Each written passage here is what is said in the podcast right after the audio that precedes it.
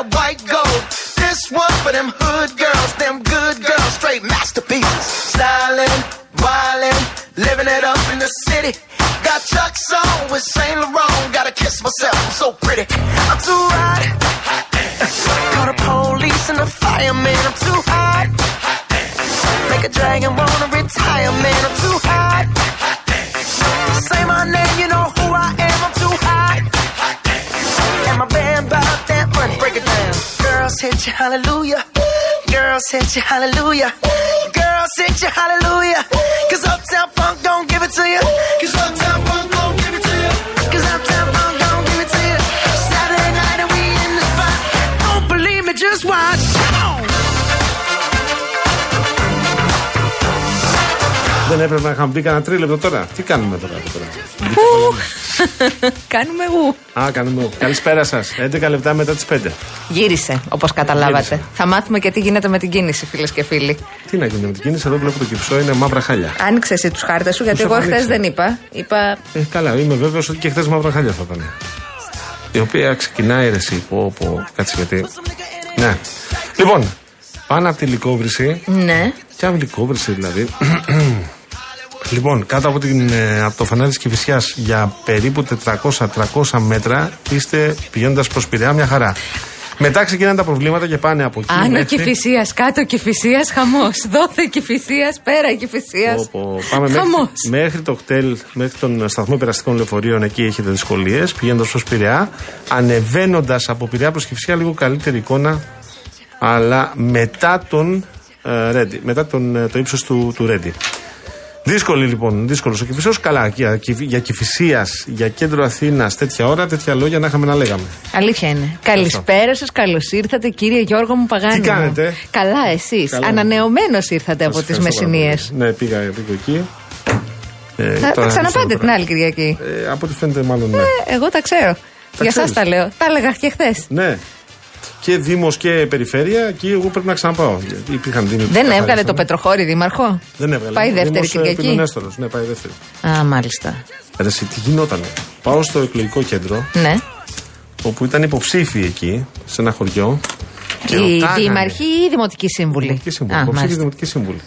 Ρωτάγανε οι ψηφοφόροι. Ναι. Αυτούς οι οποίοι ζητούσαν ευγενικά και αυτό να, αν θέλετε, ψηφίστε. Α, ε, α, έκαναν. ε, Ε, ναι, το κάνανε τώρα. πολύ- Έκαναν αλλά καταδρομική πολύ- στο δηλαδή, εκλογικό κέντρο. Γεια οι σας, είμαι ο υποψήφοι. Λέσχερ Αγοραστός. Σας αγαπάω πάρα πολύ. Ξέρετε τι χαρακτήρα είμαι. Καλύτερο παιδί εδώ στο Ντόπιος. χωριό. Και θα ήθελα, αν θέλετε κι εσείς και σας περισσεύει μία ψήφος, να μου τη δώσετε. Ναι, πόσους σταυρούς είχατε για δημοτικούς συμβούλους; Τέσσερις. Τέσσερι. Εντάξει. Και δύο για το τοπικό. Κοινοτάρχε, κοινοτικό. Μάλιστα. Ναι, ναι, ναι. Λοιπόν, και ρωτούσε ο ψηφοφόρος του Λάσκαρη Αγοραστό μου. Μπροστά μου τώρα σου λέω. Ναι. Και με ποιον κατεβαίνει, παιδάκι μου, τον τάδε. ναι. Ή με την κυρία τάδε. Είχατε και γυναίκες. Πάλι Ναι. καλά. και δεν μου λες, παιδάκι μου, εσύ μένεις εδώ ή στην Αθήνα; εδώ μένω. Σε ποια ενορία; Με ενορία τα χωρίζετε. Άντε να σε δω να απαντάς εκεί. Σε ποια ενορία; Μα δεν σε βλέπουν να είσαι με το φωτοκοπτικό εκεί. Να είσαι εκεί να κανονίζεις για τη συγκομιδή του καρπού. Να είσαι εκεί να κανονίζεις για τη σταφίδα. Να είσαι εκεί να συζητάτε για τα προβλήματα εκεί του τόπου. Δεν πά να είσαι. Ποιος να πω τώρα, η Αναστασία Γιάμαλη και να κατεβαίνεις. Δεν πάει να είσαι και ο Σκινά, το έχει πει και του λέει Γαρμπή. Ναι. Πω, πω, σε ποια ενορία. Να μια ερώτηση που δεν θα μπορούσα να απαντήσω. δεν έχεις καμία ελπίδα αν ζεις στην Αθήνα και αυτό που λέγαμε ότι ζω στην Αθήνα, αλλά επειδή είμαι παντογνωστή, θα κατέβω να σας λύσω τα προβλήματα. Θα τελειώσουμε Έχουμε εμείς το και θα know-how. ξανανεύω στην Αθήνα. Ξέρω πώς θα το κάνω. Άρα, Γεια άρα σας. στο, στο Δήμο Πύλου Νέστορο το είμαι doer δεν πιάνει. Δεν πιάνει. και στην Καλαμάτα από τη ρώτησα τα ίδια. Που ήμουν εκεί με κάτι φίλους επίσης. Ναι. Φαντάζομαι ότι έτσι. Πες είναι, μου, σε έτσι. παρακαλώ, Ναι, ε, παρακαλώ. ο Δήμος Πύλου Νέστορος τι συμμετοχή είχε, γιατί γενικά δεν ξέρω αν είδες στην Αθήνα. Το είδα, ρε, εσύ. 32% πήγε να Εκεί ψηφίσει. ήταν ένας στους δύο, κυριολεκτικά. Α, 50%. Και θα πάνε. Ε, Ναι. ε, ε, τώρα θα μιλάμε για ένα καινούριο άλλο εκλογικό σώμα. Έτσι. Τι θέλω να πω με αυτό. Για παράδειγμα, στη Μεσσηνία που τη μελέτησα, είναι κάποιοι δήμοι μεγάλοι οι οποίοι έχει- έχει λυθεί το θέμα, έχουν δήμαρχο από την πρώτη Κυριακή. Είχαν ένα στους δύο δεν πήγε να ψηφίσει. Αυτοί τώρα θα πάνε την επόμενη Κυριακή και θα είναι ένα νέο εκλογικό σώμα. Θα Βέβαια. είναι αυτοί που δεν πήγαν και όσοι πήγαν τώρα δεν θα πάνε γιατί το Δήμαρχο τότε έχουμε, αν είναι στους μεγάλους Δήμους που έχω στο μυαλό μου εγώ, Ναι, ναι, ναι, ναι. δεν θα κατεβούν γιατί σου λέει στο βγάλαμε το Δήμαρχο. Θα κατεβούμε τώρα δεύτερη Κυριακή, δεν λέει. Εντάξει, είναι και τα έξοδα. Είναι και τα έξοδα, αυτό πήγα να πω. Ε. Καλοκαίρι ο καιρός. Μην κοιτάς που εγώ έκανα κάτι δουλειέ εκεί πέρα. Λίγο το χεράκι μου έβαλα στη θάλασσα και που πήγαινα, ζεστή ήρεση. Που λέγανε 23 και 24. Έβαλε το χεράκι του Το Λάσκαρη χέρι, το αγοραστέ δεξί, και να μου έχει δοκιμάσω. έρθει με το μουτσουνάκι του κόκκινο. Ναι, γιατί Ψέματα. Έκανα δουλειές. Ψεύδεται. Ψεύτη. Έκανα δουλειές. Έχω δουλειές, είπε και μου ήρθε κοκκινισμένος. Ξέρεις τι να συνεννοηθώ με την κυρία Στουρία που θα βάλει τις ζωοτροφές. Σε τέσσερα σημεία τις άλλαξε. Σκυλιά έχετε. ναι. Πού θα τις βάλω, πού θα τις τοποθετήσω; Πού, πού μπήκανε τελικά; Μία θα ήταν στο κοτέτσι, μία Ναι. θα ήταν στο μπαλκόνι, μία θα ήταν στο κατόι, μία θα ήταν από εδώ, μία θα ήταν από εκεί. Τα μάζεψα τα βήματα, έκανα και γυμναστική κιόλας. Εκεί το μάζεψα τον ήλιο, καταλαβαίνεις. Λοιπόν, στηρίζω. ή θα είμαι εδώ. Και καλώ όρισε. Σας- και καλώς- Καλώ καλώς ορίσατε σας και βρήκα. εσείς, φίλες και φίλοι. Τι έγινε, Θα στα πω όλα. Να μου τα πεις, ξεκινάμε λοιπόν, εκεί. στον Real FM στο 97 και 8, Λάσκαρης Αγοραστός βρίσκεται στην κονσόλα του ήχου, χαμογελαστός, με κοιτάζει και λίγο με μισό μάτι, γλυκούλης μου. Η κυρία Φράντη Παράσκευη στο τηλεφωνικό κέντρο. Περιμένει τα τηλεφωνήματά σας στο 211-200-8200 τα SMS σα, Real και Nokia Αποστολή, στο 19600 τα email σα, στο papakirialfm.gr. Ο Μεσίνιο Γιώργος Παγάνης είναι στο μικρόφωνο. Η Αναστασία Γιάμαλη εδώ που είναι. Ανήκει σε όλους τους Έλληνες. Του τη Γιάμαλη είναι δικιά τους και δικιά μας. Ακριβώς. Αυτό. Θα είμαστε μαζί μέχρι τις 7. Ε, εντάξει, καθάρισε. Το, το 13-3 δεν ξέρω αν θα το φτάσει η Νέα Δημοκρατία, αλλά μέχρι στιγμής έχει σίγουρα το 7. 7 περιφέρειες Ναι. καθάρισε με το πρώτο. ε, και τα, τα άλλα εκεί που διεκδικούν. Τα άλλα 6 που διεκδικούνται, διεκδικούνται πλην Θεσσαλίας Μάλιστα. από αντάρτες νεοδημοκράτες. Μπράβο. Εκεί στη Θεσσαλία λοιπόν εγώ θεωρώ Κουρέτας. δεδομένο. ότι Είναι θα ο πάει ΣΥΡΙΖΑ Πασόκ. Πασόκ ΣΥΡΙΖΑ, εγώ το θεωρώ δεδομένο. Είναι. Ακόμα και- είναι. Μάλιστα. Είναι. Ο Κουρέτας, ούτως ή άλλως από την αρχή υποστηριζόταν Βεβαίως. ε, ε, από τον ε, ΣΥΡΙΖΑ και από το ΠΑΣΟΚ. Είναι η μόνη υποψηφιότητα η Ναι. οποία έχει περάσει σε δεύτερο γύρο. Όλες οι άλλες, ε, Βόρειο Αιγαίο, Μουτζούρις έναντι του Στεφανή. Ε, παντού, παντού έχουμε περιπτώσεις. εκεί θα μας πεις τι γίνεται πτωχός Στατούλης, ποιον βλέπεις Ε, να νομίζω υπερισχύει. ότι Είναι μεγάλη διαφορά. Πολύ μεγάλη. Άρα βλέπεις φτωχό να Δηλαδή, υπερισχύει. θεωρώ ναι ότι δεν, δεν μπορεί να ανατρέψει εύκολα ο κ. Στατούλης. Εκτός και αν έρθει σε συνεννόηση, αλλά και πάλι νομίζω αν έρθει σε συνεννόηση με τους άλλους δύο συνδυασμούς, νομίζω δεν φτάνει για να καλύψει τη διαφορά. Ο Γαλιατσάτος στα Ιόνια που λέγανε ότι θα πάει Όχι ο κανένα Παναγής. τρίτος. Όχι, όχι, όχι ο Παναγής. Εντάξει. Τρίτος. Ε, εντάξει, νομίζω ότι ε, δεδομένη κυριαρχία θα έχουμε της ε, Νέας Δημοκρατίας. Στην περίπτωση που χαθεί η Θεσσαλία, χάθηκε η Θεσσαλία. Και ακόμη και ε, στην περίπτωση του Αρναουτάκη της Κρήτης, όπου είχε τη στήριξη του Πασόκ, εγώ αλήθεια δεν έχω καταλάβει παλιά τον στήριζο ΣΥΡΙΖΑ, γιατί κατέβασε το Δανέλη μόνο του. Πραγματικά δεν το καταλαβαίνω. Και εγώ δεν το καταλαβαίνω. Ε, αλλά το καταπληκτικό ποιο είναι; Ενώ στην αρχή και στη δημόσια τηλεόραση η Singular είχε βάψει το χάρτη της Κρήτης πράσινο κανονικό. Πράσινο. Το πράσινο, το πασοκικό. Με τον ήλιο είχε βάλει και ήλιο πάνω. Όχι, δεν μετά προσθέσανε λίγο μπλεδάκι και είναι ένα σκούρο Όχι, το πράσινο σκοτώσανε. μπλε. Δεν είναι αυτό το πράγμα. Βάλε το πράσινο εκεί με τον ήλιο να γουστάρουμε, να λέμε πω πασοκάρα, εδώ είμαστε. Λοιπόν, αυτή είναι η κατάσταση. Ναι. Έτσι έχουν τα πράγματα. Υπάρχει μια αμηχανία στο ΣΥΡΙΖΑ. Προφανώς δεν χρεώνεται το πρόβλημα με τα, τα κακά αποτελέσματα ο κ. Ε, τώρα τι να Κασελάκης, πεις για να τώρα. είμαστε και Θα πεις σοβαροί. ότι είναι ο Κασελάκης που έχει βγει τώρα ένα μήνα, ούτε ένα μήνα. Τι είναι. Και στο Πασόκ, παρότι οι πρώτες δηλώσεις ήταν «Ε, πάμε το έχουμε και ο ΣΥΡΙΖΑ έχουμε; δείχνει εικόνα τρίτου κόμματος, ε, τώρα που τα ξανάδανε. Μήπως να, να το ξαναδούμε το θέμα; Αυτό τώρα που τα ξανάδανε, καταλάβανε ότι δεν πήγανε και τόσο τέλεια. Ναι. Ναι. Και το μαζέψανε λίγο. Ε, ε, ε, υπάρχει μια αισιοδοξία γιατί αυξήθηκαν κάποια ποσοστά σε σχέση με τον Ιούνιο. Γιατί Ναι. μετά από 13 χρόνια, ρε παιδί μου, έχουν, είναι δεύτεροι στο Δήμο Αθηναίων που δεν ήταν παλιά, σου θυμιζω Ε, εντάξει, όμως ε, προφανώς ε, υποψήφοι του Πασόκ επικράτησαν σε μεγάλους δήμους Καλιθέας, του Αλήμου, της ε, Αγίας Βαρβάρας αλλά δεν είναι ακριβώς για, να, για πανηγυρισμό τα Μπορεί το αποτελέσματα. Πασόκ να έχει άλλη εκτίμηση. Διαβάσει το. Μια τα απογοητευτική αποτελέσματα, εικόνα ναι. δεν δείχνει πολύ πανηγύρι. Οκ, εγώ θα συμφωνήσω μαζί σου. Αλλά μπορεί να είχαν ενδεχομένως άλλους στόχους και να θεωρούσαν ότι αυτοί τώρα που έχουν πετύχει είναι μεγάλη επιτυχία. Οκ, Ναι. Θεμητό. Γκραν σουξέ. Μάλιστα. Αυτό ε, το Κομμουνιστικό Κόμμα, εντάξει, στην Αττική Τρίτη Δύναμη, στην Αθήνα πήγε πάρα πολύ καλά. Ο κύριος ε, Σοφιανός. Ε, προφαν- Εξαιρετική είναι η επίδοση του Προφανώς Κομμουνιστικού Κόμματος και των δημοσιογραφιών. επιλέγεται, επιλέγεται με ΑΙ από το Κομμουνιστικό Κόμμα η επιλογή του Λευκού ή του Άκυρου ε, για, τους τη δεύτερη Δήμους, Κυριακή. ε, για τη δεύτερη Κυριακή, εκεί που δεν υπάρχει υποψήφιος της λαϊκής συσπήρωση. Ο Πελετήδης πάει δεύτερη Κυριακή. Στην ε, Πάτρα ε, έτσι έχουν τα πράγματα. Μάλιστα. Τώρα, αν δεν έχεις αντίρρηση. Ναι, παρακαλώ. Είμαι βέβαιος ότι σε έχει απασχολήσει και είμαι βέβαιος ότι το κοιτάς κι εσύ. Και εξαιτίας του γεγονότο ότι έχω βρεθεί εκεί πάνω από, αν θυμάμαι καλά, 21 φορές. Αναφέρομαι στε- σε αυτά που συμβαίνουν στη Μέση Ανατολή και στα Ιεροσόλυμα και στη Γάζα ειδικά. Αυτό που συμβαίνει ε, ε, είναι πράγματι μια ντροπή για τον, ε, για τον σύγχρονο κόσμο. Ποιο, εγώ δεν θα πω παραπάνω πράγματα. Αν θες να συζητήσουμε, έχω άποψη βεβαίως. Η στοχοποίηση των πολιτικών στόχων. Δηλαδή δεν μπορεί να αποτελεί στρατιωτικό στόχο ένα παιδί, ένα βρέφος, μια μάνα, ένας ηλικιωμένος ή οποιοδήποτε πολίτης, οποιοδήποτε δεν φοράει στρατιωτικά ρούχα, το λέω και για τις δύο πλευρές. Να είμαστε ξεκάθαροι σε αυτό. Συμφωνώ μαζί Δεν σου. μπορεί να βάζεις παιδιά, βρέφη, σε κλουβιά μέσα. Δεν μπορεί να εκτελείς νέα κορίτσια τα οποία πήγαν εκεί για να χορέψουν Σε ένα φεστιβάλ, ναι. σε ένα φεστιβάλ και να το ε, περιφέρεις σε δρόμους σαν να είναι κάποιος στρατηγός του αντίπαλου στρατού. Δεν είναι στρατηγός, είναι ένα κορίτσι που χόρευε, διασκέδαζε.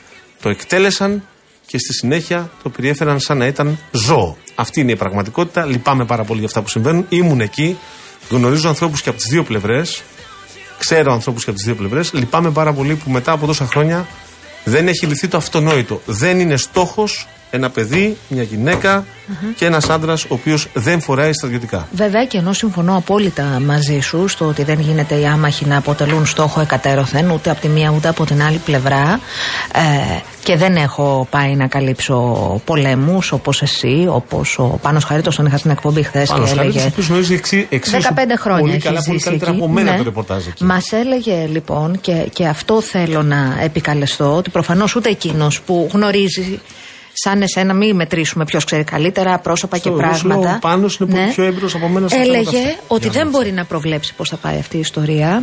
Έλεγε όμως και το εξής, και αυτό το κρατώ. Και, και μετά το είπε και ο Γιώργος Καπόπουλος. Επαναλαμβάνω, επικαλούμε καλούς συναδέλφους που Ναι, γνωρίζουν ναι. την περιοχή, Ναι, ναι, γιατί ναι. εγώ δεν Ναι, κάνω την ναι, ειδική. Ναι. Ε, έχω πάει στο Ισραήλ, έχω πάει και στην, ε, ε, στην Παλαιστινιακή Αρχή σε αποστολή. Με σόκαρη εικόνα που είδα είναι σαν να μπαίνει σε ένα χρονοτούλαπο. Μόνο αυτό μπορώ να εισφέρω στην κουβέντα. Είναι σαν να μπαίνει σε ένα χρονοτούλαπο και ξαφνικά να μεταφέρεσαι στο 70. Πίσω στον χρόνο. στο 70. Με χωματόδρομους, Ισχύει. με, με το, το, το προεδρικό τους να, να σου φέρουν για να σε κεράσουν με αλουμινόχαρτο. Ραμάλα λες, στη ναι, Γάζα. Στη, στη Γάζα. Στη, Γάζα, Γάζα. έχω πάει.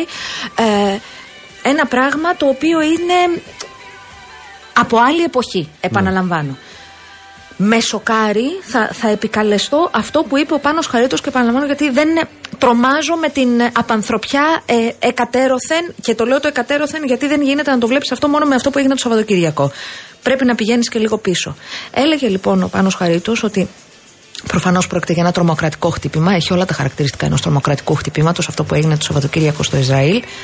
Αλλά λέει ότι αν πας και το πεις σε ένα παιδάκι το οποίο ζει στη μεγαλύτερη φυλακή του κόσμου, α, με δύο εκατομμύρια συγκρατούμενους, δεν θα το καταλάβει. Στη Γάζα. Ναι, γιατί αυτή είναι η ζωή τους. Αυτό το πράγμα θεωρώ ότι είναι τόσο δυσεπίλητο και ο τρόπος που επανέρχεται είναι τόσο προβληματικός και τόσο απάνθρωπος Ναι. Που δεν ξέρω από που πιάνεται. Και σε όλο αυτό τρομάζω και με μια διεθνή κοινότητα η οποία ξαφνικά ξανακαταδικάζει την αγριότητα. Εδώ πάντως υπάρχουν κάποια ερωτήματα.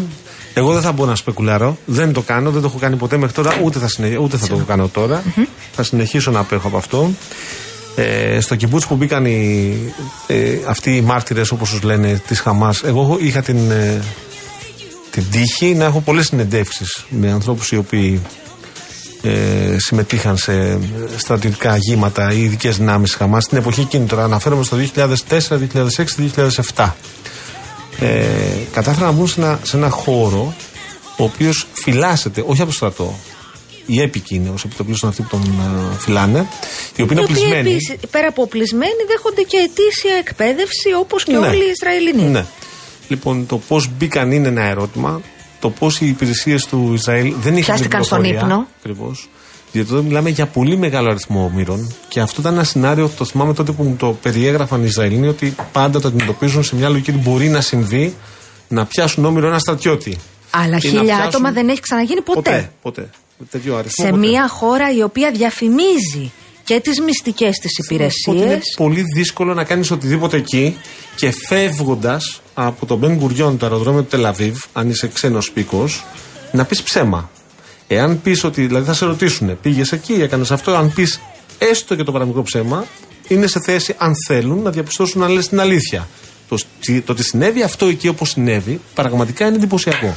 Έτσι. σε μια χώρα η οποία διόρθωσε με αν κάνω λάθος έχει πάει πολύ περισσότερες φορές από εμένα σε μια χώρα που πέρα από το Iron Dome πέρα από τα, τα, το- την- τον στρατιωτικό εξοπλισμό και την εκπαίδευση που έχουν όλοι οι πολίτες της είναι μια χώρα που οι μυστικές της υπηρεσίες δουλεύουν και εσωτερικά και εξωτερικά Σε πάρα πολύ καλό επίπεδο. θα Με- έλεγα. πολύ με- αποτελεσματικές. Πολύ αποτελεσματικές. από τις κορυφαίες του κόσμου μοιράζουν τεχνογνωσία παντού Το ότι κατάφεραν λοιπόν οι, οι κύριοι της Χαμάς να μαζέψουν τέτοιο αριθμό ομήρων είναι εντυπωσιακό και δημιουργεί πολύ μεγάλα ερωτήματα και έχει και μια δυσχέρεια για το Ισραήλ. Γιατί τώρα το Ισραήλ θα πρέπει να επιλέξει, το κράτος του Ισραήλ εννοώ, αν θα, πάει, θα επιχειρήσει να απελευθερώσει τους, ε, τους ομήρους ή αν θα πάει σε μια λογική στρατιωτικής επιχείρησης μαζικής στη Γάζα όπου εκεί είναι ο μεγαλύτερος θύλακας της Χαμάς. Έτσι. Ελέγχει Βέβαια. η Χαμάς από το 2006 ελέγχει, έχουν να γίνουν εκλογές εκεί, ελέγχει ένα πολύ μεγάλο ποσοστό της ε, πόλης της Γάζας.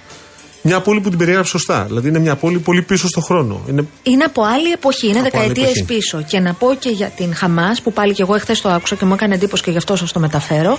Ο Γιώργος Καπόπουλος, επίσης ανάλυτης με γνώση της περιοχής, έλεγε ότι σε μία αποστολή δημοσιογράφων από τα Ηνωμένα Έθνη στην Τίνιδα ε, ήταν η Παλαιστινιακή Αρχή, ο Αραφάτ, και έλεγε ότι ναι, τώρα υπάρχει και η Χαμάς η οποία ε, δι- εργαλειοποιείται, δημιουργήθηκε από την Μοσάντ, πράγμα που το επιβεβαιώνει και ο, ο Χαρίτος, επαναλαμβάνω δεν το ξέρω. Ούτε εγώ το ξέρω Αρχικά δημιουργήθηκε ως αντίβαρο, αυτή ήταν η επίσημη εκδοχή της Παλαιστινιακής Αρχής. Ναι. Ότι το έλεγε η δημιουργήθηκε Παλαιστινιακή Αρχή. ως αντίβαρο ε, για να υπάρχει ένα αντίπαλον δέος στη Φατάχ και το στις ε- το διεκδικήσεις έλεγε. της. Ναι, ναι. Λοιπόν, αυτό το πράγμα, το πώς έφτασε σε συνεργασία με τη Χεσμολάχ, με το Ιράν, δεν ξέρω, με όλους, ε, να, να συμβαίνει αυτό και να συζητάμε όλη αυτή την ιστορία, ε, μόνο τρομακτικό είναι. Ναι, επίσης δεν είναι ένας, μια πόλη εύκολη. Κλείνω με αυτό, κύριε Λάσκαρη, αγοράστε. Η Λωρίδα της Γάζας Η εννοείς. Λωρίδα της Γάζας.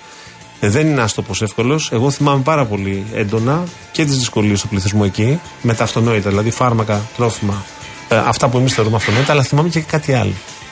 Τα δικαιώματα των γυναικών σε πολύ μεγάλο βαθμό. Εγώ θυμάμαι εκτελέσεις κοριτσιών γιατί δεν ήταν σωστά ντυμένα και αυτούς που θεωρούσαν προδότες όπου τους κρέμαγαν στα, ε, στα καλώδια μέσα σε κεντρικές οδούς. δύσκολη πόλη. Πολύ πίσω, όπως είπες χρονικά. Εδώ είναι μεγάλη αποτυχία του Οργανισμού Ηνωμένων Εθνών που δεν μπόρεσε μετά από τόσα χρόνια να βρει έναν τρόπο ώστε να μην συμβεί αυτό που συνέβη ξανά. Έχει μείνει στα χαρτιά η λύση των δύο κρατών και η επιστροφή στα σύνορα του 67. Και να μην ξεχνάμε, να μην υποτιμάμε επίσης τη σχέση που ενδεχομένως έχει η Χαμάς με την Άγκυρα. Γιατί είναι μια σχέση πολύ ισχυρή, ακούω, διαβάζω τα τελευταία χρόνια. Πάμε σε διάλειμμα και επιστρέφουμε.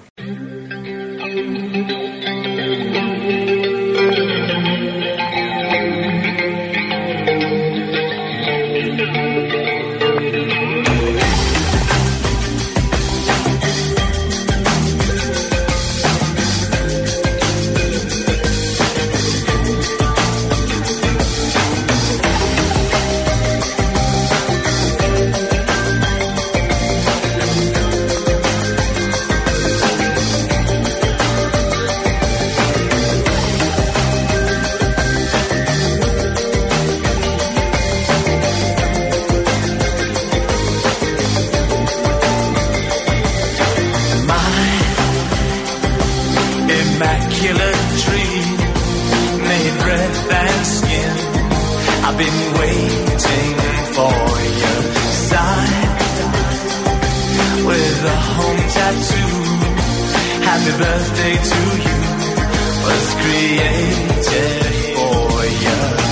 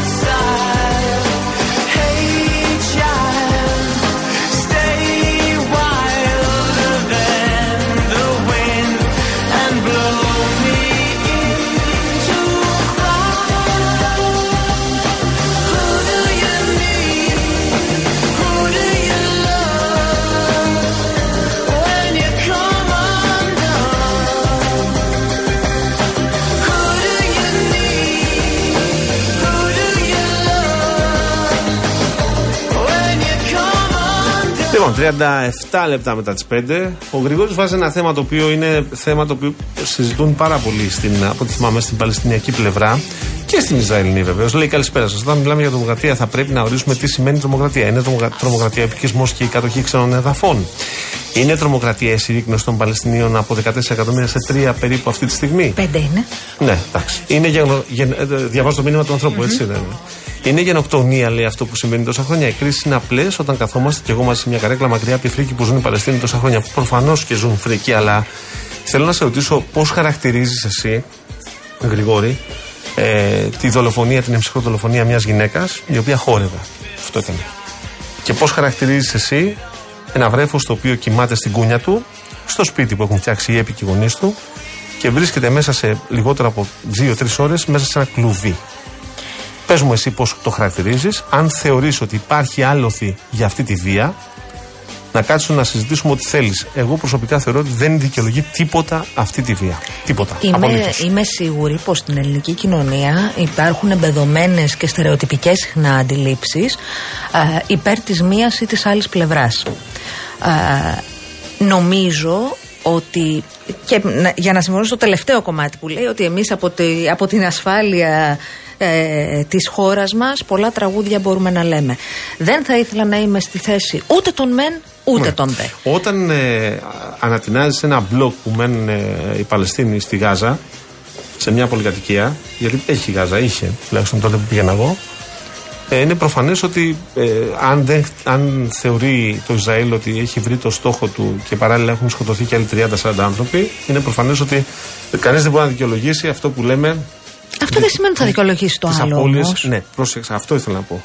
Όταν επιτίθεσαι όμως και έχεις έναν βομβιστή, έναν α, μάρτυρα, όπως λένε οι, οι ομάδες αυτές από την πλευρά των Παλαιστινίων, σε ένα αστικό λεωφορείο το οποίο κάνει ένα δρομολόγιο από μια γειτονιά στα Ιεροσόλυμα σε μια άλλη ή στο Τελαβίβ. Το λεωφορείο ποιοι το παίρνουν ακριβώς, το παίρνουν στρατιώτες; Αυτοί που μπαίνουν μέσα στο λεωφορείο τι είναι; Είναι αυτοί οι οποίοι δεν έχουν τη δυνατότητα να πάρουν ένα αυτοκίνητο ή μια μοτοσυκλέτα. Αυτού σκοτώνεις. Για να στείλεις ποιο μήνυμα, τι; Γιώργο, εγώ δεν μπορώ κα- να καταλάβω αλήθεια στον τρόπο που γίνεται η συζήτηση στη χώρα μας για πάρα πολλά ζητήματα. Ναι. Γιατί σχόν και καλά πρέπει να διαλέξω πλευρά. Καμία πλευρά δεν θα Αυτό. διαλέξει. Ε, ε, ε, με- Διαλέγεις την πλευρά της λογικής και του ανθρωπισμού. Δεν σκοτώνεις γυναίκες, παιδιά, ηλικιωμένους ως πολίτες. Τελεία. άνθρωπος ο οποίος ε, τα λίγα που γνωρίζω στο, στο πλαίσιο της δουλειάς έμαθα περισσότερα ως άνθρωπος που αναγνωρίζει ότι η Λόρινα της Γάζας πράγματι είναι φυλακή ότι η Δυτική Όχθη είναι πράγματι φυλακή για, τους, ε, α, για το λαό της Παλαιστίνης αυτούς τους λίγους που έχουν απομείνει εκεί γιατί είναι πολύ λογικό όταν δεν έχεις πρόσβαση στα πολύ βασικά να προσπαθείς να φύγεις να κάνεις ό,τι μπορείς για να φύγεις ε, δεν ξέρω γιατί πρέπει να, να, να υποστηρίξω τη βία της μίας ή της άλλης πλευράς. Ο Κώστας για παράδειγμα θεωρεί ότι λέμε ανοησίες γιατί μιλάμε για διαρκή πόλεμο. Εσύ θα είπες πώς θα σου φαινόταν Κώστα, δηλαδή μια ομάδα που σκοτώνει γυναικόπαιδα, θεωρείς ότι είναι δικαιολογημένη αυτή η βία; Με συγχωρείτε, εγώ αυτές τις απόψεις θεωρώ ε, ακραίες και απάνθρωπες.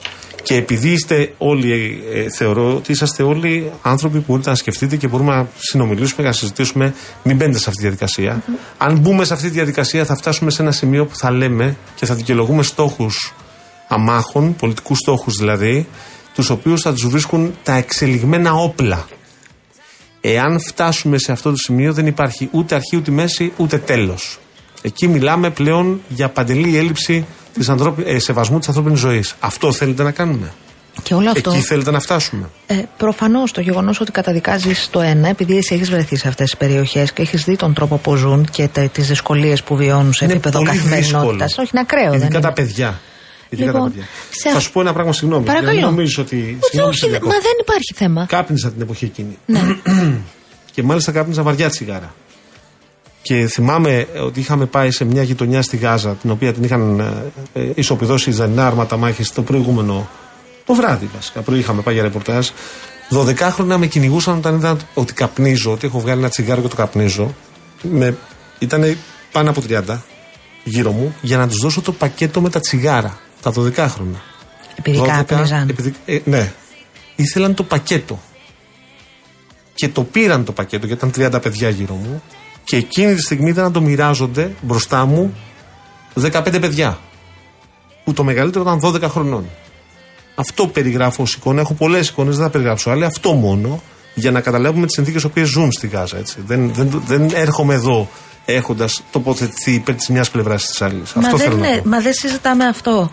Ε, συζητάμε την, ε, για μία ακόμη κλιμάκωση η οποία σε μεγάλο βαθμό προκαλεί ένα τεράστιο πλήγμα και στο status quo του Ισραήλ. Επαναλαμβάνω ένα Ισραήλ το οποίο θεωρούσε ότι είναι, έχει καταφέρει να είναι απόρθητο και ότι οι πολίτες που ζουν εντός των συνόρων του είναι απολύτως ασφαλείς. Το οποίο τώρα ακριβώς επειδή έχει αυτή την αντίληψη περάσει στους γείτονές του, που δεν είναι ιδιαίτερα φιλικοί γείτονές του, είναι υποχρεωμένο να αντιδράσει. Σου λέω τη λογική που έχουν οι ίδιοι Ισραηλοί. Δηλαδή θεωρούν ότι πρέπει να αντιδράσουν και να αντιδράσουν Μα, βία, μα σκληρά. είπε χθες ο Νετανιάχου γιατί ότι ο θεωρούν ότι είναι χάρτης θέμα επιβίωσης. της Μέσης Ανατολής δεν θα είναι ποτέ ξανά ο ίδιος. Και εδώ μπαίνουμε σε ένα κύκλο αίματος, έναν ακόμη κύκλο αίματος, σε μια πολύπαθη περιοχή, όπου υπάρχει κόσμος ο οποίος και από τη μία και από την άλλη δεν φταίει σε απολύτως Ναι. απολύτως Και τίποτα. Υπάρχει κι άλλος κόσμος, Αναστασία μου, που λέει καλά κάνουν και σκοτώνουν παιδιά από τη μία πλευρά ή από την άλλη. Εγώ Πάλι σε αυτό λάθος. δεν μπαίνω. Εγώ σε αυτό Πάλι δεν μπορώ λάθος να μπω. Ε, δεν μπορώ να μπω γιατί ε, όπου και να συνέβαινε πάλι το ίδιο πρόβλημα θα είχα. Ε, δεν ξέρω, με, με δυσκολεύει η ευκολία με την οποία παίρνουμε θέση σε, σε τέτοια ζητήματα.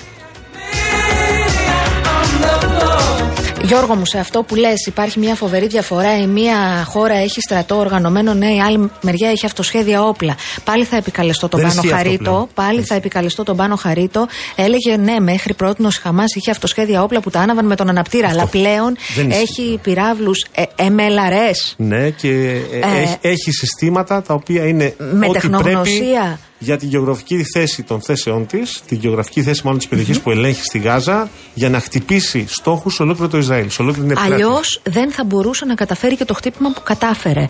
Ε, το επισημαίνω αυτό γιατί όλοι οι ειδικοί, επαναλαμβάνω δεν ανήκω σε αυτούς, όλοι οι ειδικοί λένε ότι εδώ έχουμε μία κλιμάκωση και εξέλιξη και του οπλισμού και της τεχνογνωσίας της Χαμάς και δείχνουν τη Χεσμολάχ σε επίπεδο τεχνογνωσίας, κάποιοι και το Ιράν. Μάλιστα. Θυμίζω ότι η Χεσμολάχ είναι η μόνη που έχει κερδίσει σε πόλεμο το Ισραήλ. Δεν το έχει κερδίσει αυτό. Ε, έχει καταφέρει χτύπημα Ήμουν σοβαρό. Επίσης το 2006. Εκεχηρία α, α, υπήρξε στη συνέχεια, δεν το κέρδισε, είχε όμως, ήταν αξιόμαχη απέναντι στις δυνάμεις του Ισραήλ. Ε, ως προς την ε, κουβέντα που κάνουμε για, τη, Χεσ- για την ε, Χαμάς, να πω απλώς ότι αν διαβάσετε στο διεθνή τύπο θα διαπιστώσετε ότι υπάρχει, έχει παρατηρηθεί από τη Δύση μια ροή χρήματος αξιομνημόνευτη από κάποια φαντς τα οποία υποτίθεται ότι έχουν δημιουργηθεί από κάποιους ιδιώτες στην ε, Βόρεια Αφρική και στην Ασία. Το λέω και αυτό επίσης και εκεί μπορεί να βρούμε και άλλους τους οποίους γνωρίζουμε πάρα πολύ καλά ως γείτονες. Να πούμε ότι τη- τούτη την ώρα η Χαμάς βομβαρδίζει την ε, Ασκελόν και έχουμε ένα μπαράζ εκτόξευσης ρουκετών από τη Γάζα. Οι σιρήνες έχουν ηχήσει στο Ισραήλ. Το τελεσίγραφο της Χαμάς έχει λήξει.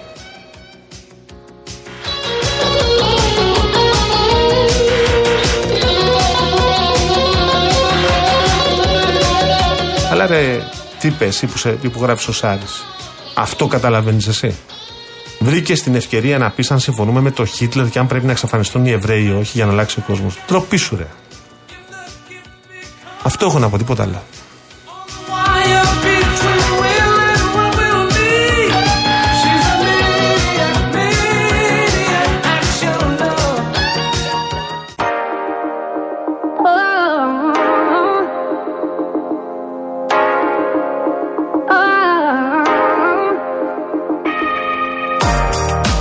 Επιστρέψαμε 10 λεπτά πριν τις 6. Πολύ γρήγορα. Γιώργο μου, όταν είπαμε ότι θεω... δεν υπόθηκε καταρχήν ποτέ ότι είναι δεδομένη η Θεσσαλία.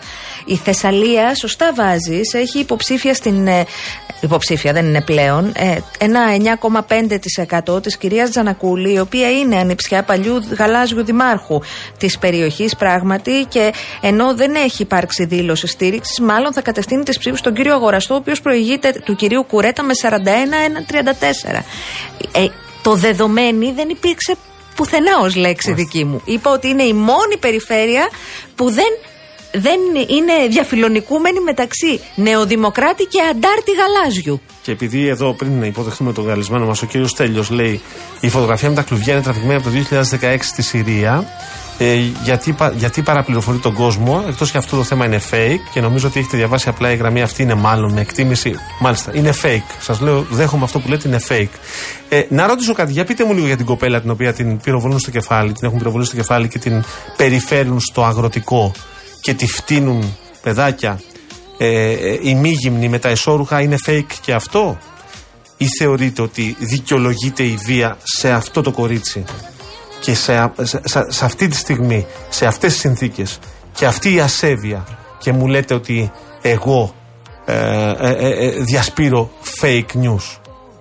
Πάμε. Το ανέχεστε δηλαδή εσείς αυτό; Αυτό το αντέχετε. Το κορίτσι το νεκρό στην κασόνα του αγροτικού που το φτύνουν διάφοροι γύρω-γύρω, εσείς η συνείδησή σας το αντέχει. Δεν αντέχει τα παιδιά στα κλουβιά. Μάλιστα. Πάμε να αλλάξουμε εντελώς εντελώς θέμα. Σήμερα, να κάτι που χρειαζόμαστε πολύ και πολλές, είναι Παγκόσμια ημέρα α, για την ψυχική υγεία. Είναι μια μέρα που μας δίνει την ευκαιρία να συζητήσουμε για αυτά τα ζητήματα τα οποία συχνά πάνε κάτω από το χαλί. Έχουμε κοντά μας τον κύριο Δημήτρη Παπαδημητριάδη. Τον έχετε ακούσει πολλές φορές εδώ από τη συχνότητά μας, ο οποίος είναι ε, ψυχίατρος ψυχοθεραπευτής. Καλησπέρα σας. Καλησπέρα σας.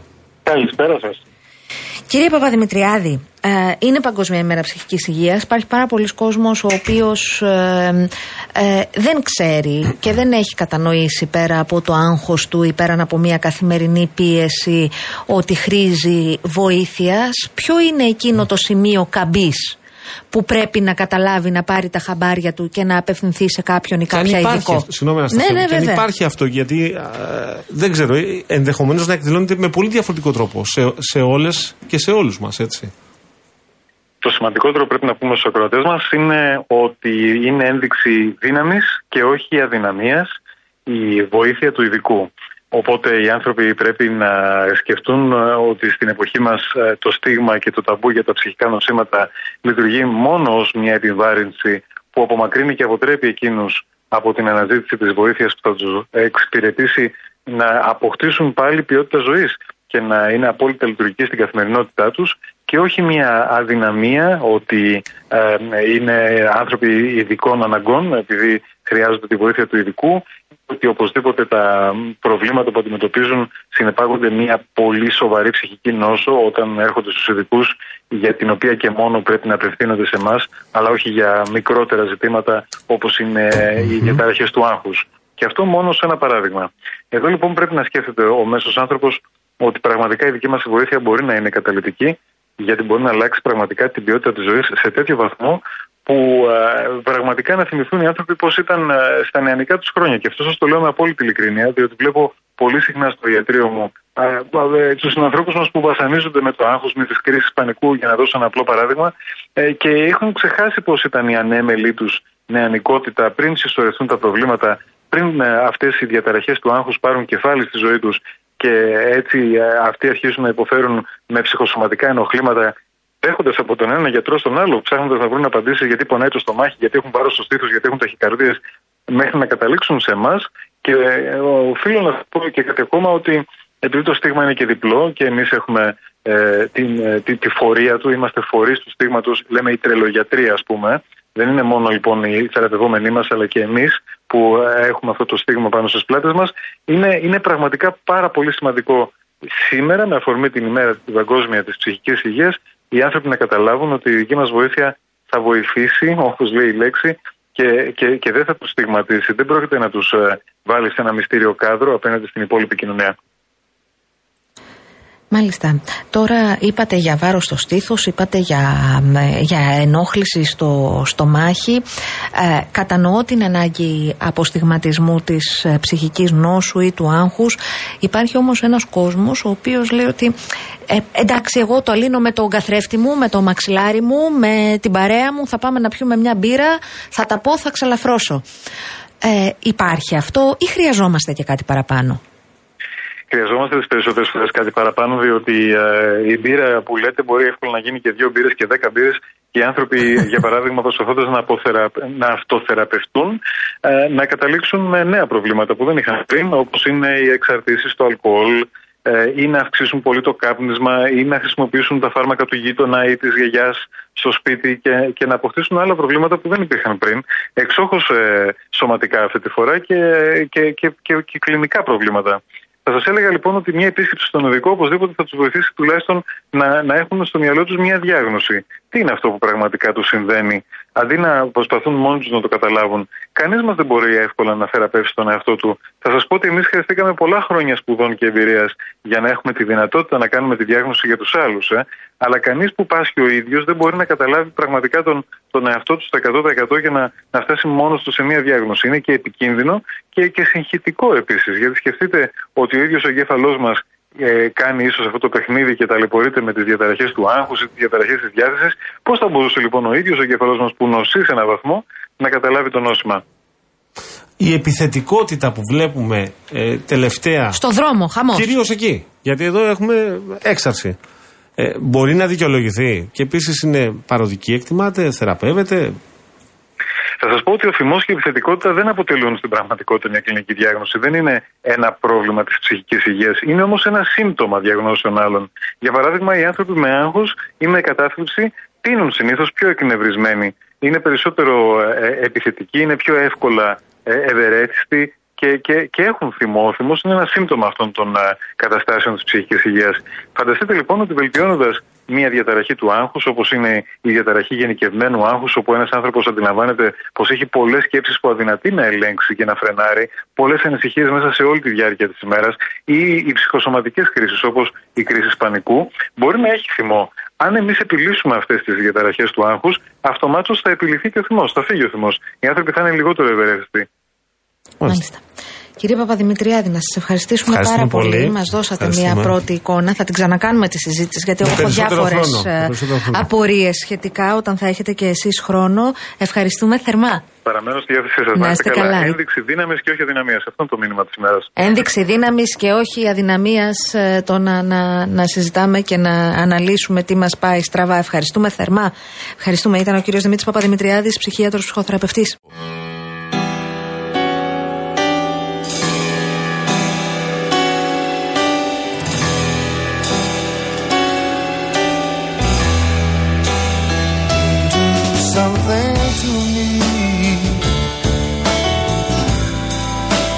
Something deep inside.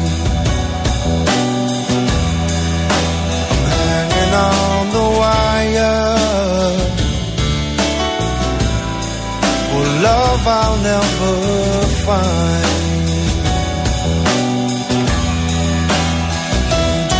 Something wonderful. chase it all away. Mixing my emotions throws me back again. Hanging on the wire, yeah. I'm waiting for the change. I'm dancing through the fire just to catch a flame.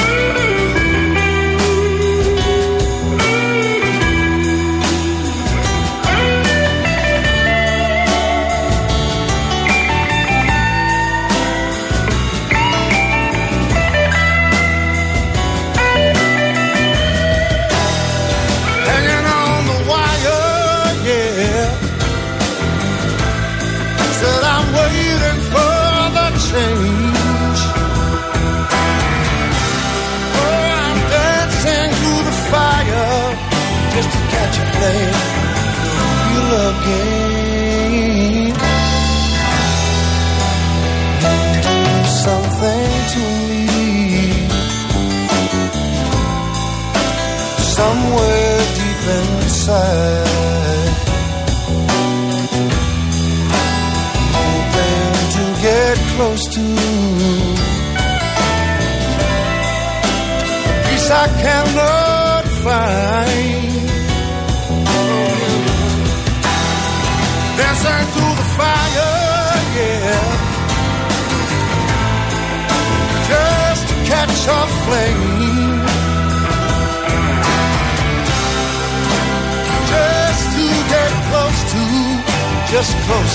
Επειδή ήταν ωραίο, σας αφήσαμε να κάνετε Είπαμε, έτσι ναι. λίγο τη χαλάρωση στο αυτοκίνητο, γιατί ούτως ή Πατάμε, άλλως πατάμε κολλημένοι όλα. είστε.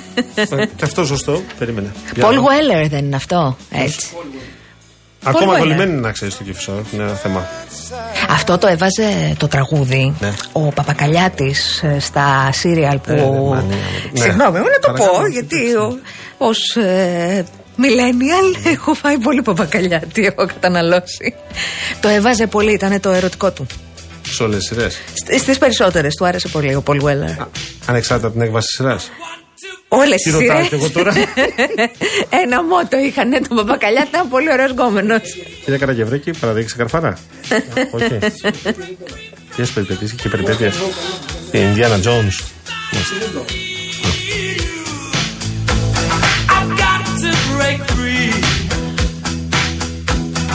Εντάξει, πριν από 10 χρόνια, 15. Ναι, παρακαλώ. Δεν υπήρχε ούτε μία συνάδελφος εκεί που ήμουν τότε που να μην είναι ούτε με τον Παπαγαλιάτη. Ούτε μία. Μετράει από μέσα του, παιδιά. Ούτε μία. Εντάξει, εντάξει, ήταν το μη για, τα, για την ελληνική τηλεόραση στα 90s. Ο Χριστόφορος. Να, κι άλλη μία. Όχι, δεν είμαι φίλος. εντάξει. Δεν είμαι.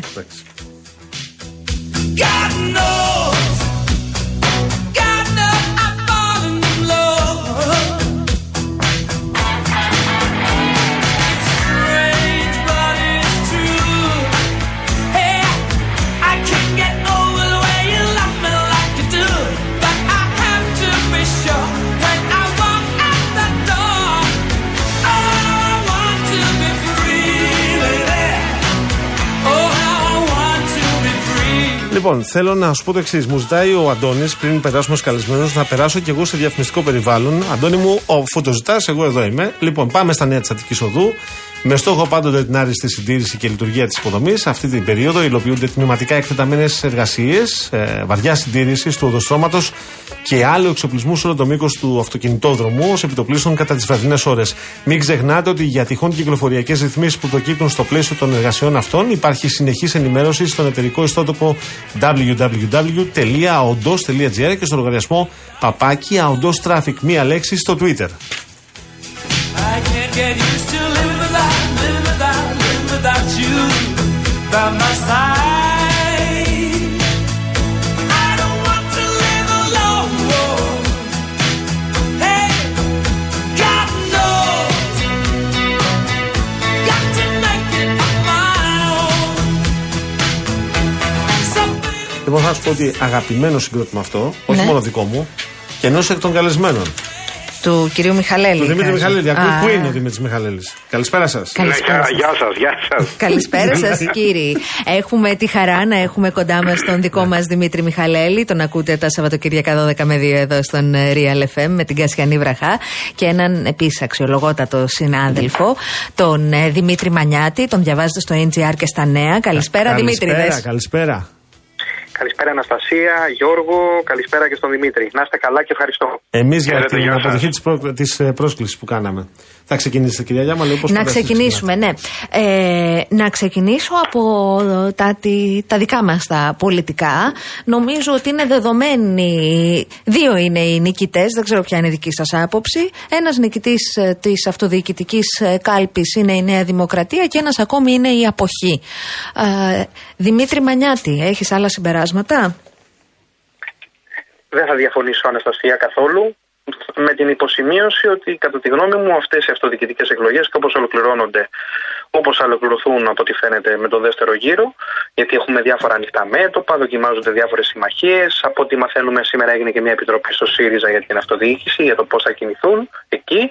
Ε, νομίζω πως ολοκληρώνει μια εικόνα που είχαμε ήδη από τις εθνικές εκλογές από τη μία μεριά δηλαδή, ε, αυτό που λέμε γαλάζια επικράτηση είναι αναφυσβήτητο, αναφυσβήτητο ε, και το γαλάζια επικράτηση δεν το εννοώ μόνο με, την, με όρους κομματικά και ότι πέτυχε η στρατηγική Μητσοτάκη και τα λοιπά, είναι και ότι σε μια σειρά πεδίων βλέπουμε ότι έχει οριοθετηθεί η αντιπαράθεση όχι μεταξύ της κεντροαριστεράς και της κεντροδεξιάς, αλλά μεταξύ, αλλά, αλλά του να έχει εξελιχθεί όλο αυτό και νομίζω δεν θα διαφωνήσουμε, σε ένα μεγαλάζιο εμφύλιο. Δηλαδή σε αντάρτες οι οποίοι πάνε εναντίον των επισήμων χρησμάτων. Αυτό υποδηλώνει μια περαιτέρω ηγεμονία, γιατί η τοπική αυτοδιοίκηση, κατά τη γνώμη μου, και εκεί είναι ένα τεράστιο ακαθόδε ζήτημα για την αριστερά για τα επόμενα χρόνια, είναι ένα κατεξοχήν πεδίο στο οποίο δεν δοκιμάζονται μόνο οι σχέσεις των πολιτών, οι μικροδιοικήσεις, οι διακυβερνήσεις των δήμων και των περιφερειών, αλλά δοκιμάζεται και το ίδιο το ιδεολογικό μοντέλο κάθε φορά το οποίο επικρατεί ή δεν επικρατεί σε μια χώρα πολύ περισσότερο στη δική μας και βάζω τελεία. Ε, Δημήτρη Μιχαλέλη. Ε, στους νικητές παρακαλώ να μην βγάλουμε απ' έξω και το Κομμουνιστικό Κόμμα Ελλάδος. Ε, θεωρώ ότι ιδίως στην περιφέρεια Αττικής ε, ο κύριος ε, Πρωτούλης πήγε πάρα πολύ καλά. Ε, πρέπει να το επισημάνουμε αυτό σε σχέση για παράδειγμα σε αντίθεση με τον, και με τον κύριο Σβουρό ε, και με τον κύριο Ιωακιμίδη ο οποίος ο κύριος Ιωακιμίδης ε, επί παραδείγματι ε, σε πολύ ευνοϊκότερες συνθήκες ε, από την κυρία Δούρου. Η κυρία Δούρου τότε ε, με έναν ΣΥΡΙΖΑ ο οποίος ήταν σε αποδρομή. Πήγε στο 20%. Αλλά δεν είχε την ίδια αναγνωρισιμότητα με τον κύριο Ακιμίδη, η κυρία Δούρου. Ε, μην πούμε, ναι, δεν ξέρω αν θέλετε να το συζητήσουμε αυτό για το επικοινωνιακά σφάλματα τα οποία έκανε ο κύριος Ιωακιμίδης ο οποίος ξεκίνησε με αντίπαλο τον κύριο Πατούλη, στόχευσε σε αυτό. Οπα, ο κύριος Κάποιον Μανιάτης νομίζω χάσαμε, έπεσε. χάσαμε Όπα. τον Δημήτρη Μανιάτη. Για να μιλάει ο κύριος Μιχαλής, τον κύριο Μανιάτη χάσαμε. Ε, κυρία Παράσχη, αν θέλετε να ξανακαλέσουμε τον κύριο Μανιάτη. Ναι, Μιχαλέλης. συνεχίζουμε; Ναι, ναι, ναι, εσείς συνεχίζετε. το Ναι, Μανιάτη μην θα πούμε τώρα σε ξαναπάρουμε. αυτό. Δεν ξέρω αν έχει τόση σημασία ότι για παράδειγμα ο κ. Σακιμίδη στόχευσε ξεκινώντας τον κύριο Πατούλη και όντως μπορεί να τα πήγαινε καλύτερα και μετά έπεσε σε ένα κενό επικοινωνιακό κενό και σε μια ε, τρικυμία ε, σε ό,τι αφορά στην αναγνωρισιμότητα και δεν διάβασε ούτε εκείνος σωστά, ούτε όπως βεβαίως και ο ΣΥΡΙΖΑ ε, το τι γίνεται στην ελληνική κοινωνία. Και για να έρθω στην ουσία του ερωτήματό σου, Αναστασία, ε, νομίζω ότι αυτό ήταν το τρίτο κομματάκι στο παζλ το πολιτικό μετά τις δύο εκλογικές αναμετρήσεις. Αν στις εθνικές εκλογές ήταν το πολι- πολιτικό το διακύβευμα, τώρα ήταν η καθημερινότητα. Και όλα αυτά, όπως είπε πολύ σωστά ο Δημήτρης, ο Μανιάτης νωρίτερα, ε, προφανώς κάτι δείχνουν. Ασχέτως το αν εμείς πλακωνόμαστε στα ραδιόφωνα, στα πληκτρολόγια και στα social media, ε, είναι σαφές ότι ο κόσμος ε, ε, κάνει τις δικές του αξιολογήσεις. Είτε μας αρέσουν είτε δεν μας αρέσουν. Σε όποιους αρέσει, σε όποιους δεν αρέσει. Ε. Και μ, άρα στους χαμένους βάλτε και τους ε, δημοσιολογούντες. Μμμ. Μάλιστα. Έχουμε τον κύριο Μανιάτη; Ναι, τον έχουμε. Βεβαίως, βεβαίως, Ωραία, τέλεια. βεβαίως. Τον έχουμε. Εδώ τον είναι. έχουμε. Πάρα πολύ ωραία. Λοιπόν, εγώ θέλω να ρωτήσω το εξής. Την επόμενη Κυριακή τι περιμένουμε; Το λέω διότι είχαμε αποχή. Ε, έχουμε και κάποιους Δήμους οι οποίοι φαίνεται ότι έχουν τελειώσει. Ε, φαίνεται, έχουν τελειώσει από την πρώτη Κυριακή. Μήπως αλλάζει σημαντικά το εκλογικό σώμα σε ε, αρκετές περιοχές. Παράδειγμα, στην περιφέρεια Πολυπο- Πελοποννήσου, όπου είχαμε ε, σημαντική αποχή, σε αρκετούς νομούς όμως έχουμε και το, το θέμα των Δήμων λιγμένο. Άρα κάποιοι εταιρεωτημότε που πήγαν την περασμένη Κυριακή θα πάνε σήμερα. Δεν θα πάνε την επόμενη Κυριακή. Μήπως αυτό μπορεί να οδηγήσει σε εκπλήξεις; Ε, θα έχουμε εκπλήξεις. Θα έχουμε για δύο λόγους. Πρώτον γιατί ε, θα υπάρξουν εκ των πραγμάτων στηρίξεις καινούριε, νέες, ε, σε μια σειρά περιοχών. Για παράδειγμα στο ντέρμπι της Πάτρας, Πελετίδης, Βόλη. Δεν ξέρω αν με ακούτε. Ναι, Αν σε ακούμε ακούμε πολύ καλά. Ε, από ό,τι μαθαίνουμε με προσεκτικό τρόπο αλλά κεντρικά ο ΣΥΡΙΖΑ θα στηρίξει την υποψηφιότητα του ΚΚΕ εκεί πέρα. Ε, το λέω και λίγο προσεκτικά με την έννοια ότι πάντα υπάρχουν οι τοπικές κοινωνίες. Και αυτό είναι ένα θέμα για τα κόμματα πάντα. Οι τοπικές οργανώσεις, τα μέλη δηλαδή, τα οποία ζουν στην κάθε περιοχή, που εκ των πραγμάτων έχουν και μια ε, όχι καλύτερη μόνο γνώμη και εικόνα, αλλά κατά τη γνώμη μου θα έπρεπε να έχουν και μια πιο δυνατή άποψη κάθε φορά για τα ζητήματα αυτά. Είδατε πώς κινηθήκαμε σε αυτές τις αυτοδιοικητικές. Τα χρήματα δεν είναι τόσο εύκολο να δοθούν από τα πάνω. Ε, υπό αυτή την έννοια λοιπόν όμως, επειδή θα υπάρξει σε μια σειρά περιοχών μια όντως διαμάχη αυτού σε πολύ πολλά εισαγωγικά μπορώ να το πω προοδευτικές υποψηφιότητες ή όχι και συντηρητικές υποψηφιότητες και επειδή κάποιοι έχουν βγει εκτός παιχνιδιού και θα στηρίξουν, θα έχουμε κατά τη γνώμη μου και νομίζω πως θα πρέπει να έχουμε τα μάτια μας σε δύο. Ε, στην αμφίροπη μάχη πτωχού Τατούλη, όπου θα υπάρξει κομμάτι που θα στηρίξει τον Τατούλη σε αυτή τη μάχη την την Κυριακή και κατά τη γνώμη μου επίσης θα έχουμε ντέρμπι ε, και θα πρέπει να έχουμε μάλλον τα μάτια μας εκεί στην υπόθεση Θεσσαλία. Κουρέτας, αγοραστός, αγοραστός, κουρέτας.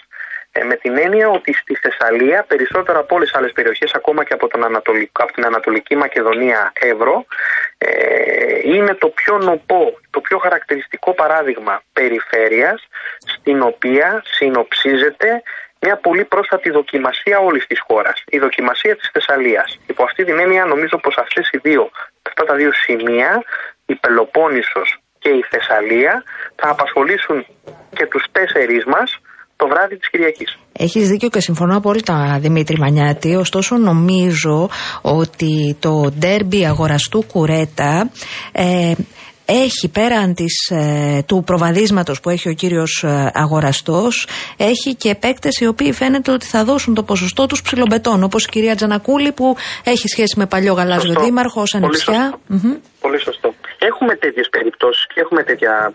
Υπάρχουν πάντα. Τώρα, ο, ο Μιχαλέλης ξέρει από την μακρά εμπειρία του. Πάντα στην τοπική αυτοδιοίκηση, πάντα στις τοπικές εκλογές.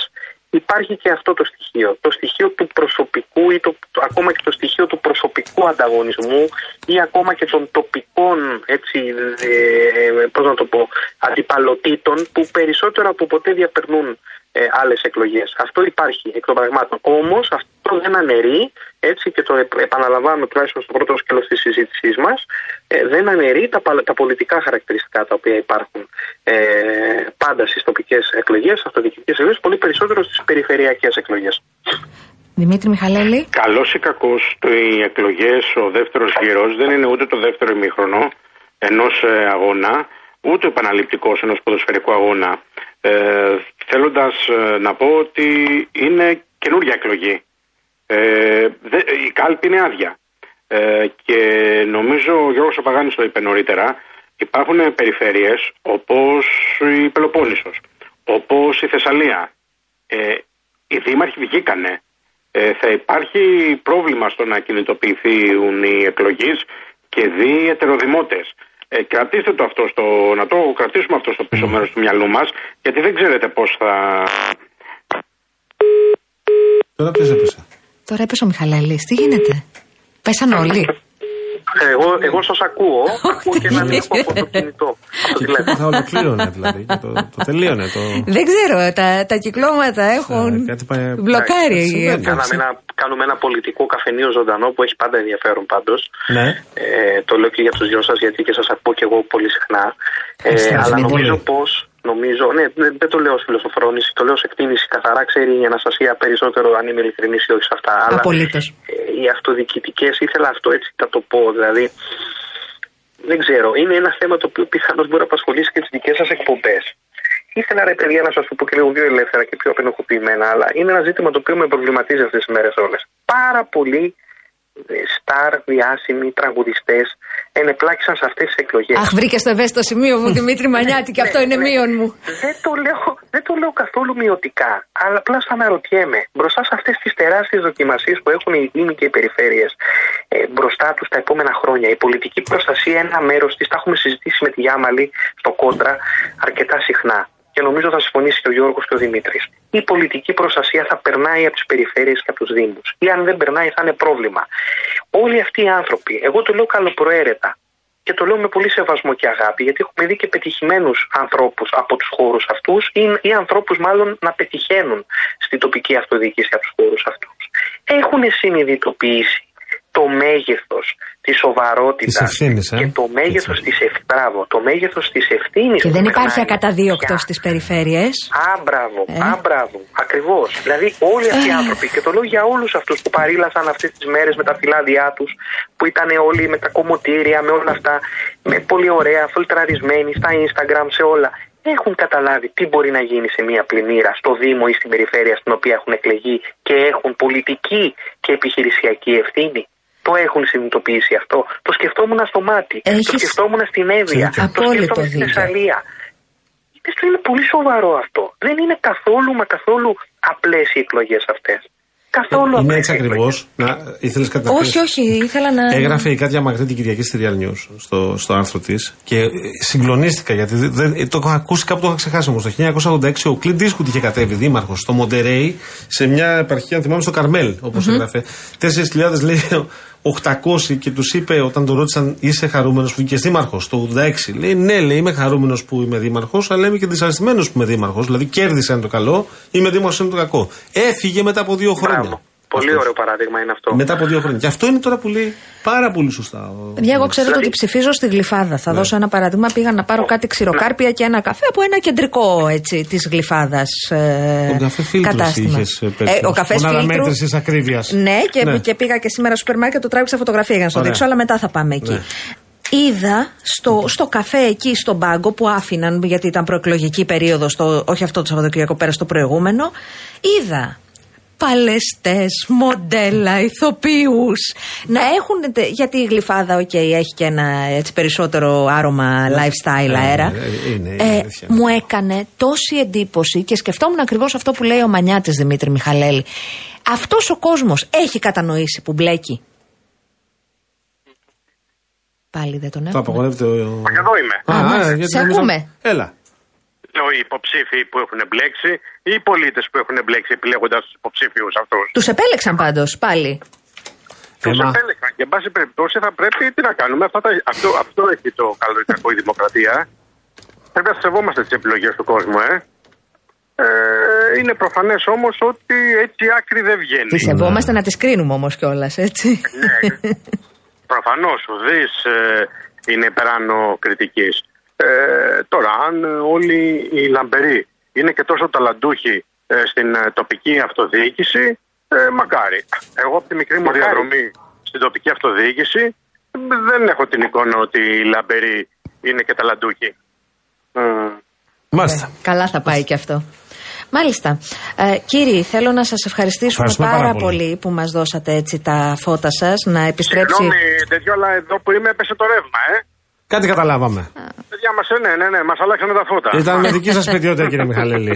Εμείς δεν έχουμε καμία ευθύνη. Να αφήσουμε τον Δημήτρη Μανιάτης να επιστρέψει στην εφημερίδα του. Ευχαριστούμε γιατί πολύ, έχει Δημήτρη. Πάρα πολύ για βαλίτσα. την πρόσκληση και χάρηκα που τα είπαμε Και θα τα Θα τα ξαναπούμε ξαναπούμε, εφόσον Δημήτρη. είσαι εύκαιρο. Ευχαριστούμε Είναι πολύ. και συγγραφέα ο κύριος Το γνωρίζω, Μανιάτης. κυρία Γιάμαλη, το γνωρίζω. Καλές Θα τα πούμε και για τα εκπομπές, βιβλία. Βεβαίως, βεβαίως. Δημήτρης Μανιάτης, Τώρα ωραία. έπεσες και εμένα. Δημήτρης Μιχαλέλη, τον ακούτε 12 με 2 εδώ στον Real FM κάθε Σάββατο και Κυριακή με την Κασιανή Βραχά.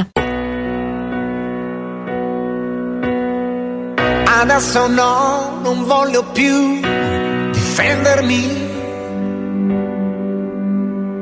Supererò dentro di me gli ostacoli. I miei momenti più difficili. Per te. There is no reason, there's no rhyme, it's crystal clear. I hear your voice and all the darkness disappears. Every time I look into your eyes, you make me love you. Quest'inverno finirà.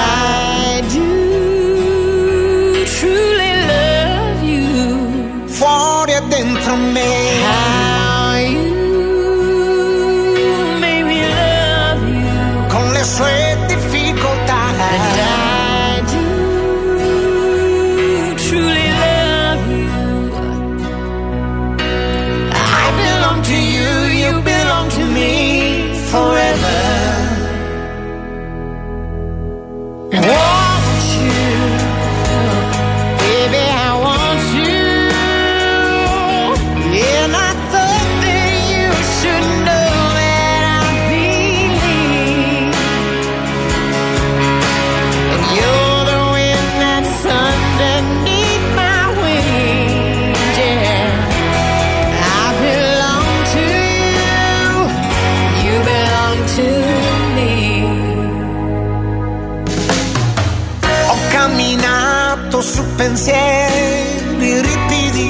Και σκάει, ρούλα κορομιλά. Πού; Έρος Ραμαζότη ακούμε και Αναστέζια. Δεν θυμάσαι ποιο έρθει ο Έρος στην Ελλάδα για τον Μπράβο ναι, Ρούλα; εσύ, Μπράβο, ναι, για το μπράβο Ρούλα, ναι. Μπράβο, Αναστασία. Δεν θυμάσαι τα μοντέλα που κατέβαιναν, τα, τα σκαλιά του Δημαρχείου τη Σύρου που είχε γίνει εκείνη η υπερπαραγωγάρα; Το συζήταγα συμπτωματικά πριν από ε, λίγο και, κά- ναι, και λέγαμε για τα σκαλιά της Σύρου. Αυτό είναι τα σκαλιά της Σύρου, ε, που κατέβαινε ο... Μάλιστα. Show. Τότε, τότε, στα 90s. come oceani. Vincerò per te. Θες να σου πω έτσι που είμαστε σε ρομαντική διάθεση ένα διαγωνισμό; Παρακαλώ, ναι, Ευχαριστώ. παρακαλώ, θα το ήθελα. Λοιπόν, φίλες και φίλοι, φωνή 4. Έτσι. Ο Real FM μοιράζει μοναδικά δώρα κάθε εβδομάδα. Μην χάσετε αυτά τα τρία μοναδικά δώρα που κληρώνουμε αυτή την εβδομάδα. Η κλήρωση θα γίνει τη Δευτέρα 16 Οκτωβρίου, λίγο πριν τις 12 στην εκπομπή του Νίκου Χατζηνικολάου. Ένα τρίμερο στην ορεινή Αρκαδία. Ένα τυχερό ζευγάρι θα απολαύσει ένα τρίμερο στα λιθόκτιστα γραφικά χωριά της ορεινής Αρκαδίας. Ω, πω. Με διαμονή και πρωινό σε παραδοσιακό ξενοδοχείο και αυτοκίνητο από την Karen Motion, τη μοναδική εταιρεία που προσφέρει ενοικίαση αυτοκινήτου χωρίς πτωτική κάρτα, χωρίς εγγύηση και με πλήρη ασφάλεια σε Ελλάδα και 12 ευρωπαϊκές χώρες. To me. Μία. Πρώτο δώρο το αγοράζω, έτσι, το που είπες. Πολύ ωραία. Μία δωροεπιταγή 1500 ευρώ από την Κοτσόπουλος Home. Στο Κοτσόπουλος Home θα βρείτε μοντέρνους και άνετους καναπέδες ελληνικής κατασκευής, τις διαστάσεις που εσείς επιθυμείτε, με έκπτωση 35%. Πληροφορίες gotsopoulos.gr. Και τέλος, ένα από τα αγαπημένα δώρα του Γιώργου Ε, μου. εδώ είμαστε. Πλυντήριο στεγνοτήριο ρούχων Μόρις με χωρητικότητα 10 κιλά για την πλήση, 7 κιλά για το στέγνομα και μοτέρ προηγμένης τεχνολογίας που βοηθάει στη μείωση της κατανάλωσης και του θορύβου. Αυτό είναι το δύσκολο. Πώς θα βγάλεις τα 3 κιλά μετά για να στεγνώσεις τα 7. ναι. Καραγευρέκη, έχεις καμία ιδέα; Λογικά θα έχει οδηγίες. ναι. Κάτι, κάτι, κάτι, κάτι, Κάτι γίνεται παίζει εκεί. εκεί πέρα. Λοιπόν, τι να κάνετε για να είστε ένα ή μία από τους τρεις τυχερούς ή τυχερές που θα κερδίσουν αυτά τα τρία μοναδικά δώρα; Στέλνετε real, κενό, το όνομα τεπώνυμο και την ηλικία σας στο 19600. Real κενό το ονοματεπώνυμο και την ηλικία σας στο 19600. Ο ακροατής που θα κληρωθεί και θα απαντήσει σωστά θα κερδίσει το δώρο. MediaTel 1,36 ευρώ ανά SMS με ΦΠΑ και τέλος κινητής τηλεφωνίας όπου ισχύει. Γραμμή παραπώνων 214 214 8020. Δώστε την συγκατάθεσή σας για την επεξεργασία των προσωπικών σας δεδομένων μπαίνοντας στο σύνδεσμο που θα σας σταλεί στο απαντητικό μήνυμα. So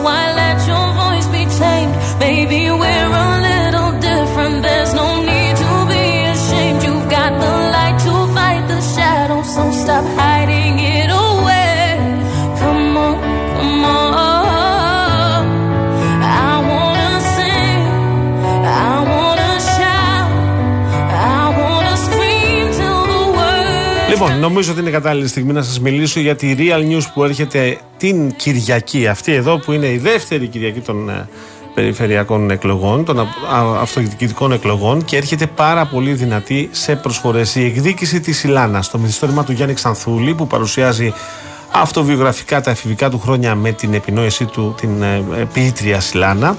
Μαζί συμπληρώστε τη συλλογή σας με τα αστυνομικά μυθιστορήματα από την βιβλιοθήκη της Real, δηλαδή μιλάμε για δύο βιβλία με τη Real News και 50% έκπτωση σε κάθε δεύτερο ειστήριο από τα βίλα της Σινεμά και σκάναρε και κέρδισε στη στιγμή επώνυμες δωρεπιταγέ ή μετρητά από το Παντού App. Οι προσφορές Village και Παντού ισχύουν και στην απλή έκδοση. Αυτή την Κυριακή με τη Real News.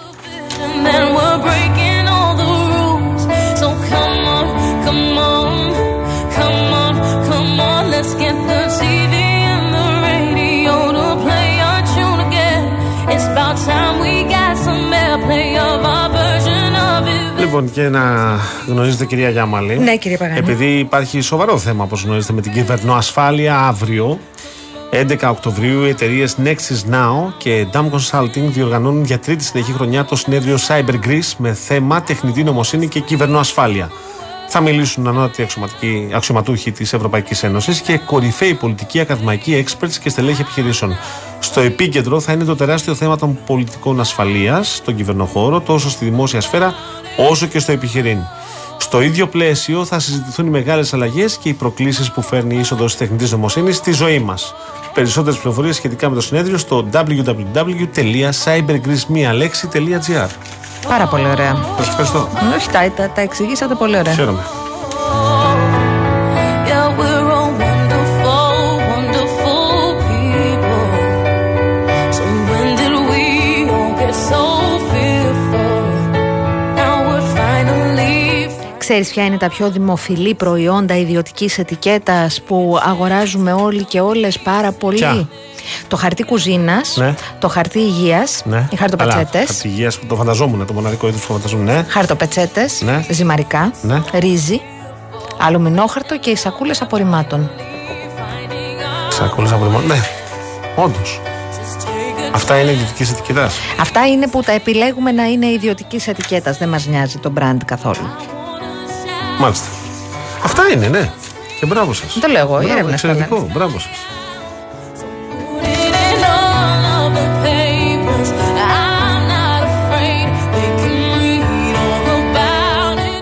Είχαμε που είχαμε σε Αναστασία όλα αυτά που έχουμε. Έχουμε και τα κρούσματα του- από τον ιό του Δυτικού Νείλου, τα οποία έχουν αυξηθεί. Ε, Μέσω των κουνουπιών δεν μεταδόταν αυτό. Εντελώς. 20 θάνατοι. Κατάλαβε. Τι είναι αυτά τα πράγματα, ρε, εσύ; Θερίζει και ο COVID, αλλά Αλλά ναι, αλλά και ο, έχει Δυ- μετριαστεί. ο ιός του Δυτικού Νείλου. Δεν τα είχαμε λύσει αυτά τα θέματα, όχι βέβαια. Έχουν καταγραφεί, διαβάζω στο real.gr, 20 θάνατοι σε ασθενείς με λίμωξη από τον ιό, με εκδηλώσεις από το KNS ηλικία άνω των 64 ετών. Όπου Μάλιστα. I'm not afraid. They can read all about it.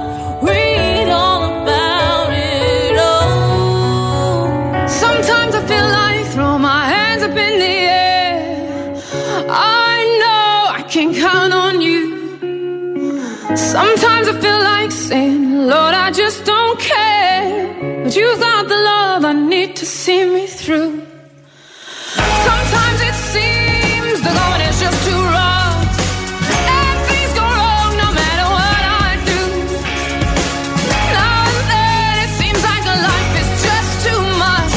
But you've got the love I need to see me through.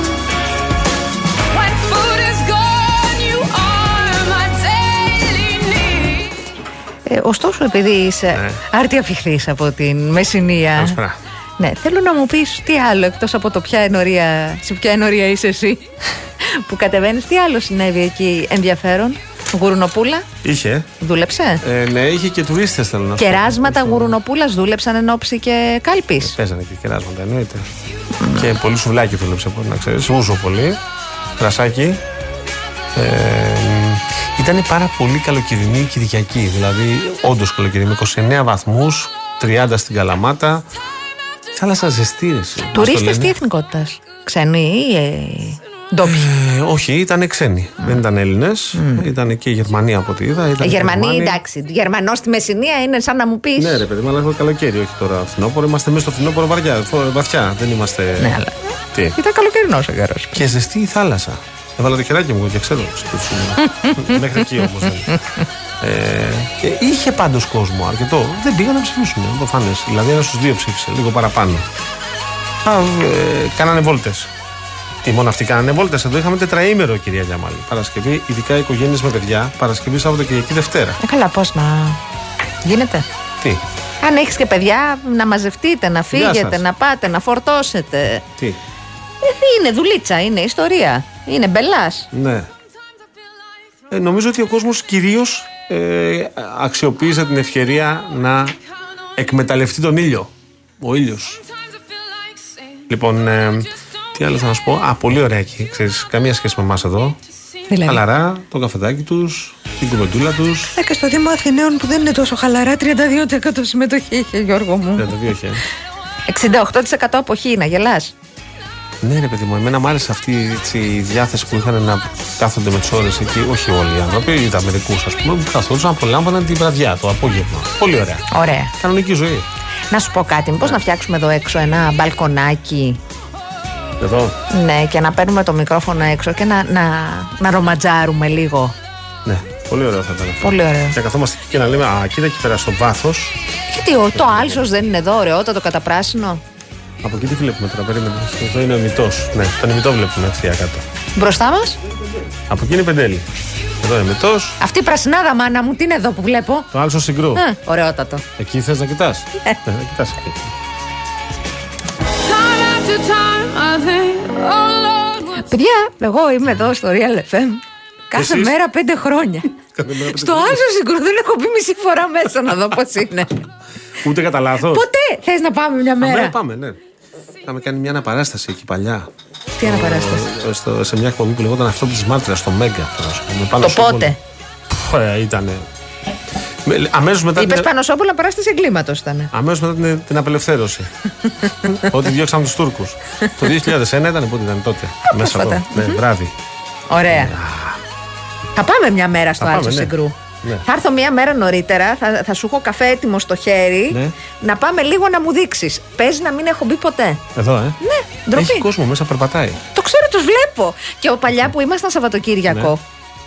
Παλιά τώρα, πριν τρία χρόνια. Που ήμασταν Σαββατοκυριακό, ήμουν σε φάση. Α, ωραία είναι εδώ. Κάνουν και τέτοιο εκεί πέρα. Βάζουν κάτω. Πικνίκ κάτω και δωμάτια, τέτοια. Ναι, ναι, ναι, κάτω γίνεται δωμάτια δουλίτσα. και- ναι. Δεν έχω πάει. Θα πάμε. Σου φτιάξω και πικνίκ, καλαθούνα.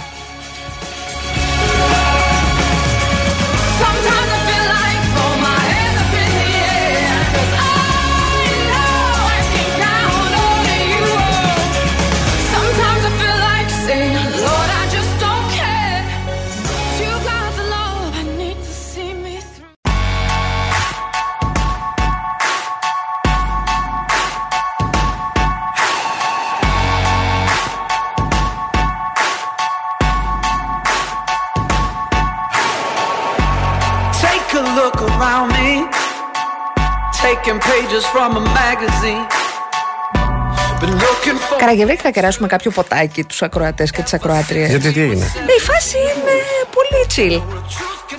Α, για τα κομμάτια που επιλέγει ο φίλος μας. Ε, τέτοιος είναι. Κεράσει που το. The same question. How many times will you learn the same lesson? I think they got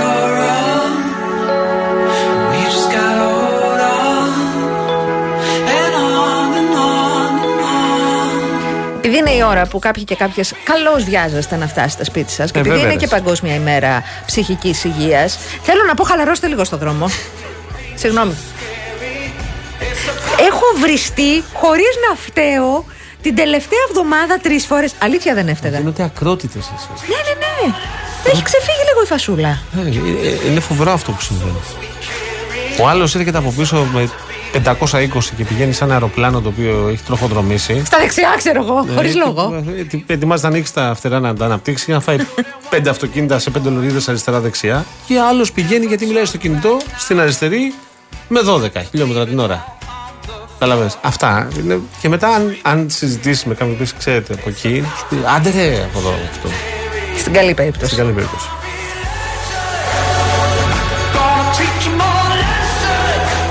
Gonna teach 'em all a lesson. Θέλω να κάνω ένα μικρό πέρασμα σε Οπα. διαφημιστικό περιβάλλον. Τρόμαξα. Να σας πω ότι η έργο με την ασφάλιση κατοικίας έργο My Home μας δίνει τη δυνατότητα να ασφαλίσουμε εύκολα ένα από τα πολυτιμότερα υλικά αγαθά μας στο σπίτι μας. Μπορούμε να το ασφαλίσουμε για κάθε μικρή ή μεγάλη ζημιά με 12 ευρώ το μήνα για ένα σπίτι, για παράδειγμα 100 τετραγωνικών και ταυτόχρονα να υποφεληθούμε από 10% έκπτωση στον έμφυα. Αν θέλετε να μάθετε περισσότερα και να βρείτε και εσείς το πρόγραμμα που ταιριάζει καλύτερα στις δικές σας ανάγκες, μπείτε στο έργοελάς.gr ή επικοινωνήστε με τους πιστοποιημένους συνεργάτες της έργο. Επειδή τα πάντα μπορεί να συμβούν, καλό είναι να είμαστε προετοιμασμένοι. Είναι σημαντικό να έχουμε το κεφάλι μας ήσυχο, έχοντας δίπλα μας τη σιγουριά μιας παγκόσμιας ασφαλιστικής δύναμης όπως είναι η έργο.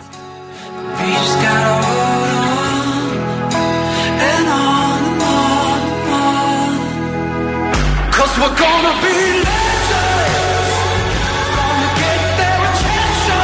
Στο ίδιο περιβάλλον, λέω να πάμε τώρα στην Αττική Οδό. Αξίζει να πούμε δύο λόγια για τους εργαζόμενους στους 39 σταθμούς διοδίων του αυτοκινητόδρομου, γιατί ειλικρινά καταφέρνουν να μας φτιάξουν την ημέρα με το χαμόγελό τους, εξυπηρετώντας καθημερινά χιλιάδες οδηγούς. Την ε, καλησπέρα μας λοιπόν σε όσους μας ακούν.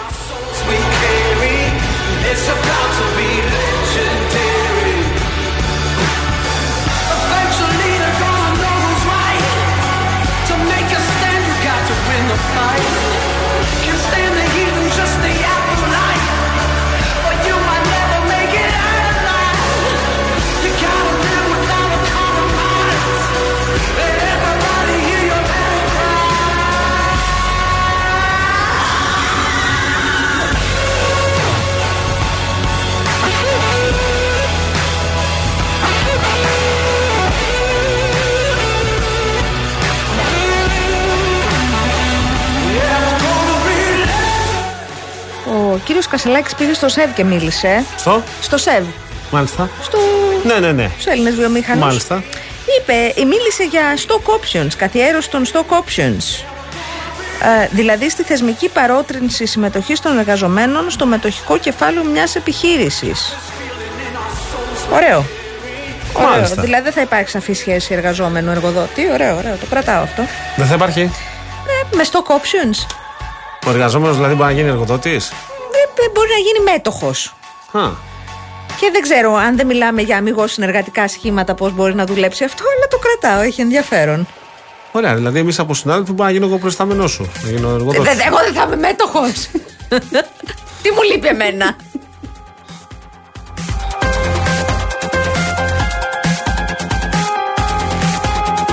Πώς το έλεγε η- σε το εκείνο έλεγε; το πάνελ η Μαρία Δαμανάκη; Πώς; Ωχ, Θεέ μου, Θεέ μου.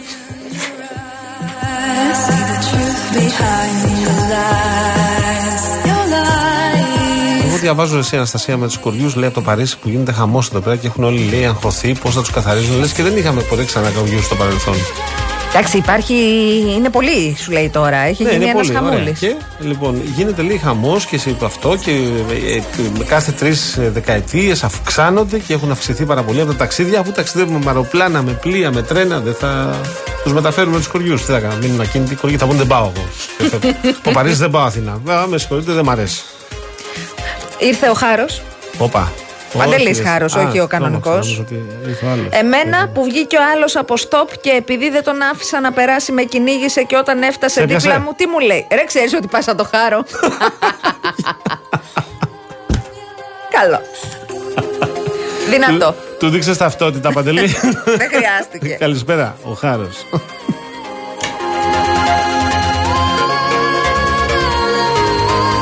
Ήρθε η ώρα να σας χαιρετήσουμε σιγά σιγά. Ο Μάλιστα. κύριος Γιάννης Καραγευρέκη ήταν στην κονσόλα του ήχου. Και μπράβος σου, φίλε μου, και μπράβος σου. Υπέροχος. Ήσουν άξιος. Τώρα, τώρα ανέβασε δυναμική. Ναι, κάτι- για κάτι- κάτι κλείσιμο. πάει να γίνει. Έπρεπε πριν να είμαστε έτσι. Ζουμπί, ζουμπί, ζου. Στην, α- στην αρχή μας κοίμιζε, μας νανούρισε λίγο. Ναι, ναι, ναι, δεν ξέρω. Να είναι, να είναι τα παιδιά μου. Η κυρία Φράνσης Παράσχη ήταν στο τηλεφωνικό κέντρο.